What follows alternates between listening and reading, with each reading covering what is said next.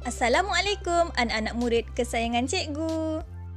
Esok, kita akan mempelajari tajuk baru dalam bab 5 iaitu Tamadun Awal Dunia.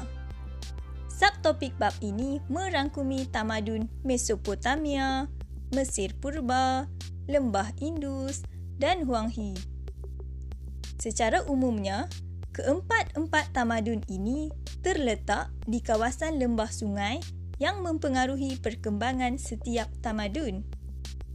Masyarakat dalam tamadun awal dunia ini membuktikan manusia mampu membina negara-negara kota dan hidup di bawah sistem berkerajaan yang menjadi asas kepada perkembangan tamadun manusia pada hari ini.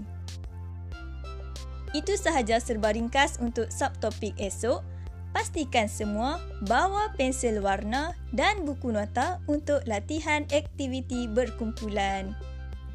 Jangan lupa juga untuk mengulang kaji pelajaran dan siapkan kerja sekolah yang cikgu beri minggu lepas. Jumpa lagi. Assalamualaikum.